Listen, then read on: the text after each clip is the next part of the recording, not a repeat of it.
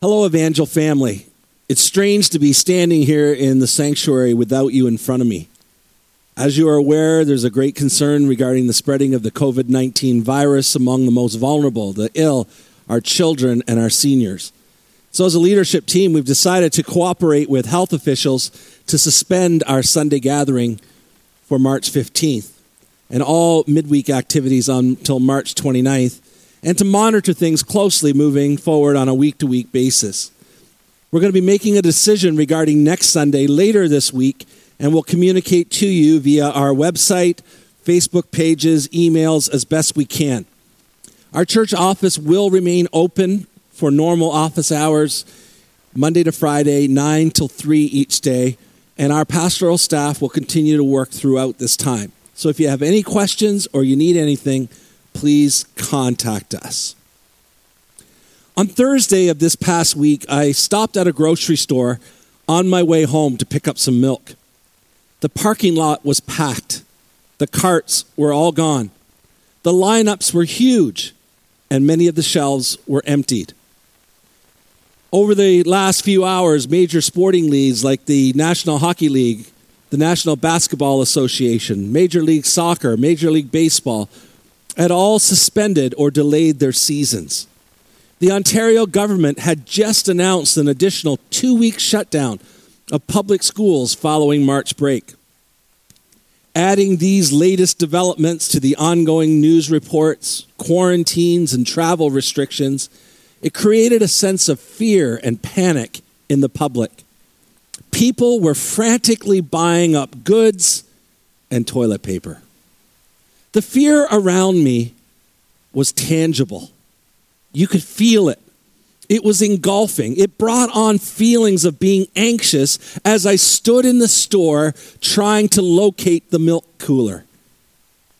The dictionary defines fear as an unpleasant emotion caused by the belief that someone or something is dangerous, likely to cause pain, or is a threat.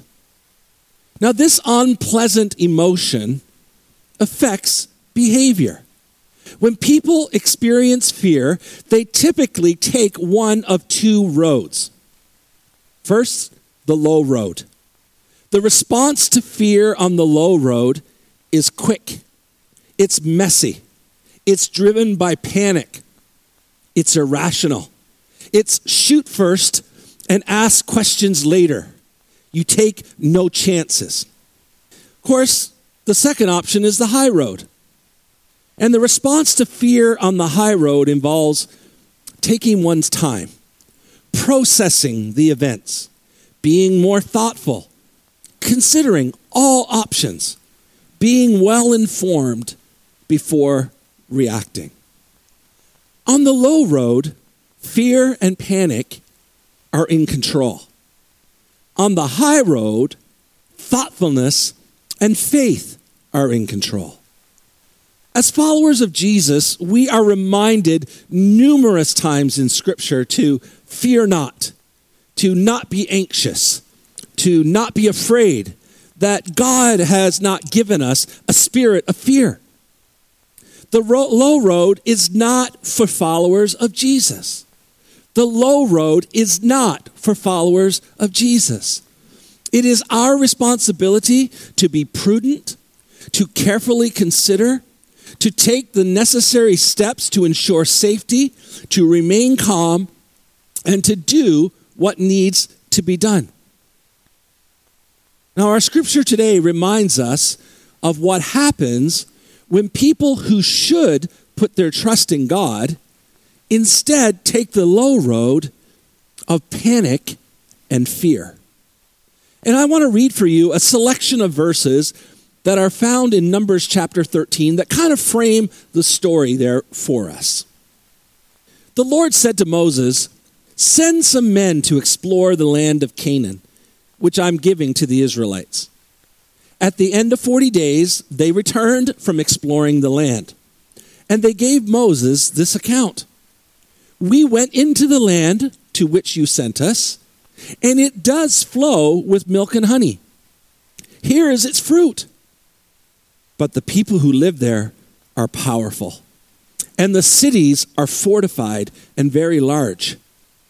Then Caleb silenced the people before Moses and said, We should go up and take possession of the land, for we can certainly do it.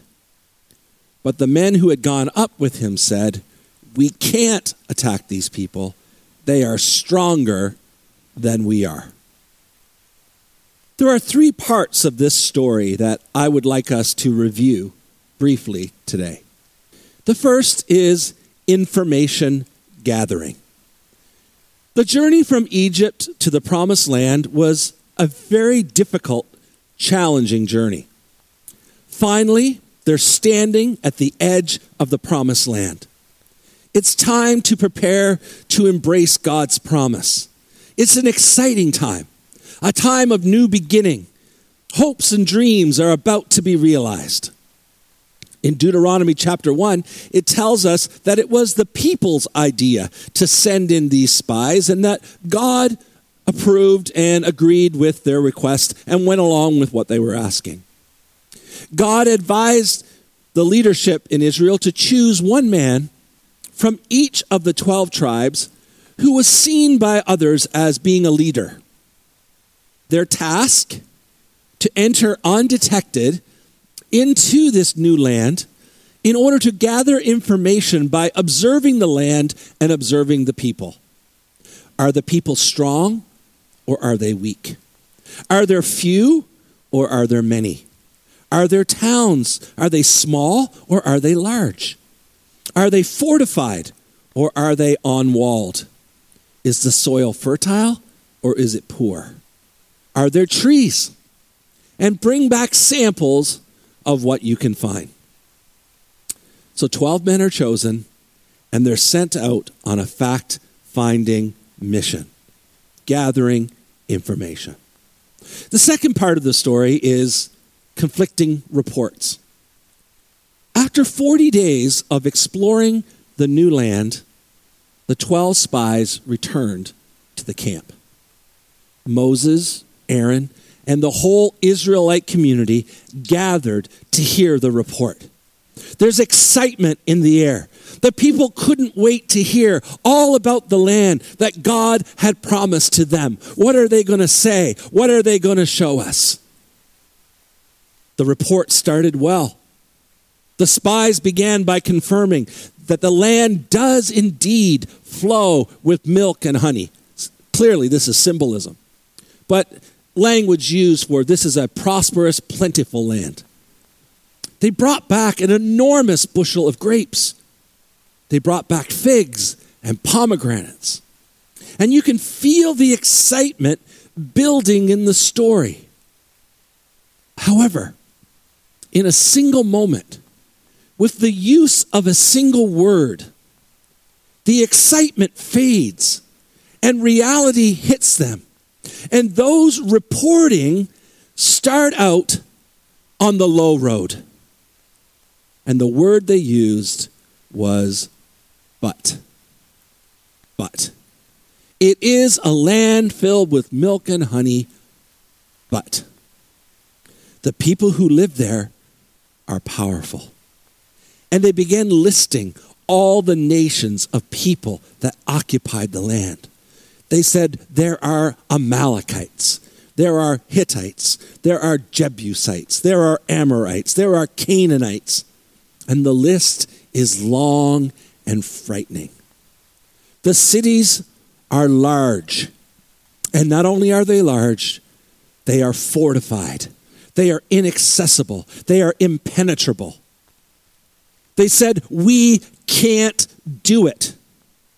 They're stronger than us. Now, they're exaggerating their report to prove how impossible entering God's promise would be. And they told the people that there's even Anakites. Now, Anakites were known as this race of very large men. And, you know, sort of people believed that they were half human and half angels, this race of giants. And there was this belief that they devour those who live around them. And the spies said, In comparison to them, we looked like grasshoppers. But there are two spies that brought a different report. That looking at the same situation, the same cities, the same towns, the same people, the same nations, brought a very different report. Rather than going down the low road, they took the high road. And those two were Caleb and Joshua. And Caleb spoke up and he said, We should go up and take possession of the land. We can certainly do it. Wow, that's a big that's a big difference in what was said before. He said if the Lord is pleased with us, then he will lead us into the land and give it to us. Don't be afraid. Fear not, right? Don't be afraid. We will swallow them up. Their protection is gone, but the Lord is with us. They weren't denying that there were challenges ahead. They weren't denying the reality of what existed and what was happening around them. But they were believing that God was calling them to be a people of faith, not a people of fear. The report of the 10 spies was more than a challenge to the report and faith of Caleb and Joshua. This was bigger than doubting Caleb and Joshua.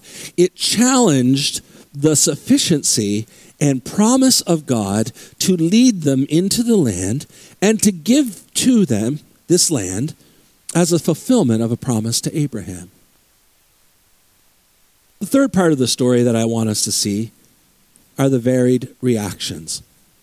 The words of the ten spies spread like wildfire through the camp while the words of Caleb and Joshua fell on deaf ears. The people were upset and frightened. They all started running down the ro- low road, immediately joining the others on the low road. Now it's important to note that these are the same people, the very same people who personally witnessed the miraculous hand of God on them throughout this journey in the wilderness. They saw how God dealt with the plagues in Egypt and protected them. They were there when God parted the Red Sea and they walked over on dry land and their enemies were engulfed in the waters behind them. They were there when the bitter water became pure, beautiful drinking water. They were there every morning when the manna covered the ground and they were able to gather up God's daily provision of food. They were there when God caused a great wind to blow in the quail and they were able to eat meat. They were there when there was no water to be found and God provided water from a rock. Time and time again, they were there when God gave victory over enemies who seemed bigger and stronger and more intimidating than they were. They were there every day, observing God's glory and presence in the form of a cloud by day and fire by night. What's interesting to me is that these same people who experienced all these things have now embarked on the low road of fear. No one spoke of God's grace shown to them time after time after time. No one started sharing testimonies of the miracles that God had performed on their behalf over the time he'd been leading them. In fact, the majority of them, we're told, are wailing and screaming and angry. Fear is consuming them. Of course, they begin to focus their complaining on their leadership, on Moses and Aaron. In complaining about the leadership, God said, You know what? You're not complaining about Moses and Aaron, you're complaining about me. In fact, you are a generation of complainers. They wished they had died in Egypt or in the desert on the journey rather than get this close to God's promise and not be able to have it. They suggested that they choose a new leader who would lead them back to Egypt. But there were four, only four people in the midst of this large crowd who refused to take the low road, who started out on the high road Moses, Aaron, Caleb, and Joshua. And although outnumbered, they addressed the crowd and spoke into the chaos and into the fear. They reminded the people the land is exceedingly good. God will lead us into the land if we submit ourselves to Him. He will give it to us. Do not rebel against the Lord. Don't be afraid. Don't be afraid. The Lord is with us. Well, the people's response was they wanted to stone them to death. They didn't want to hear anything positive because when you are on the low road, when you are reacting irrationally, you do not want to hear the wisdom of those who have taken the high road. And they didn't want to hear it. They wanted to shoot first, or in this case, throw first, and ask questions later. Consequently, they were not allowed to enter the land. All of those who were 20 years of age and older, who complained, who took the ro- low road, who embarked on a road of fear, God said, You're going to die in the wilderness. And following that, the people were led back from the edge of the promise into the wilderness for 40 more years until all of those 20 and older all died. I believe that the preceding outline is one that we can relate to in recent days in what we are facing and what we are going through. First of all, information gathering. Never in our history have we had more information available to us. By means of our TVs, the internet, and social media, everywhere we turn, we are seeing and hearing about COVID 19. We desire information. It's important for us, hear me, it's important for us to know the facts. It's important for us to gather information. And it's important because it will help us to respond appropriately and accordingly. But it's also important that we not become so fixated on all these things that we begin to lose focus on reality, and more important, we lose focus on God and fall into the trap of overwhelming fear. Gather the information you need, listen to the information that is being communicated but don't allow it to consume you with fear. Secondly, conflicting reports. This is likely what is most frustrating for many of us. There always seems to be conflicting reports, varying opinions. Some telling us it's no big deal, that more people die of the regular flu every year, that this is just propaganda for political advantage or you know, the great new term fake news. Then we have others who are asking us to do certain things, to take certain action, to be responsible. Things like quarantines and closures of facilities where people are gathering in large groups where to, to help the virus stop spreading. During these times, we must seriously consider the information that's being propagated and we must respond peacefully, without fear, and appropriately. Thirdly, varied responses. In our scripture, in verse 13, verse 31, the 10 spies said, We can't do it. It's not possible. It's bigger than us, it's intimidating. In 13, verse 33, they said, We look like grasshoppers in comparison. They took the low road. They panicked. They were irrational. In verse 1330, the two spies, Caleb and Joshua, said, We certainly can do it. We should do it. God will lead us. In chapter 14, verses 7 to 9, Joshua and Caleb said, He will give the land to us, and he will swallow them up because the Lord is with us. They took the high road. They saw the bigger picture. They processed the information more thoughtfully.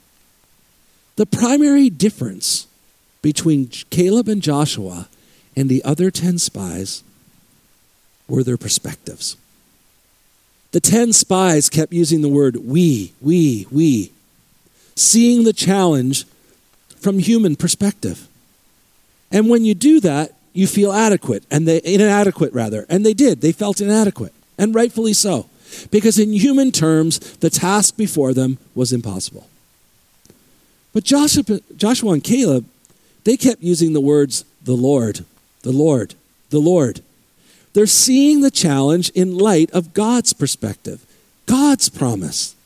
It's not about their ability to do it, it's not about intimidation, because in God's terms, it is certainly possible. Folks, there are going to be moments when we will have to choose between fear and faith, where we will have to choose between embarking on the low road or embarking on the high road. What will allow us to choose faith over fear will be the fact that we know and we believe that God is with us. Choosing to see the challenge before us through the eyes of God and not the eyes of man. Folks, when facing a choice between faith and fear, regardless of how daunting the reality is, we must choose faith. As followers of Jesus, we are reminded numerous times in Scripture, as I said at the beginning, to fear not, to not be anxious, to not be afraid, that God has not given us a spirit of fear. The low road is not for followers of Jesus. Hear me. The low road is not for followers of Jesus. It is our responsibility to be prudent. It is our responsibility to carefully consider. It is our responsibility to take necessary steps to ensure safety. It's our responsibility to remain calm and do what needs to be done and trust in Jesus. So during these times, take the necessary measures to be safe. During this time, spend time praying and reading God's word to help you build your faith, not fear, in your life. And during this time, be more aware than ever of those around you and how God might use you to help them practically and spiritually. As I saw in that grocery store on Thursday, and again on Saturday morning as I went when the store opened to get the things in that I needed, our world is engulfed in fear and panic and concern. And it is an opportunity for us to show the love of Jesus, to display the peace and calm that he can give but it's also an opportunity for us to come alongside and help. Is there a neighbor? Is there a friend? Is there a coworker? Is there someone that we know that could use some practical assistance? Do they need prescriptions delivered or picked up? Do they need food items or products? Do they need someone just to talk to, to listen, to encourage them, to hear them, to help them be relieved of their fears?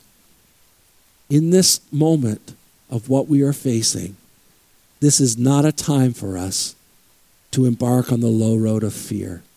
It is time for us to take the high road of faith and to be productive and helpful, not only to our community and society, but to the kingdom of God and to those that surround us. Folks, God bless you. And I pray that you will have a safe and fruitful week facing your fears by taking the high road and finding faith in Jesus Christ. We will be praying for you. And if there's anything we can do to help you, please let us know. God bless you.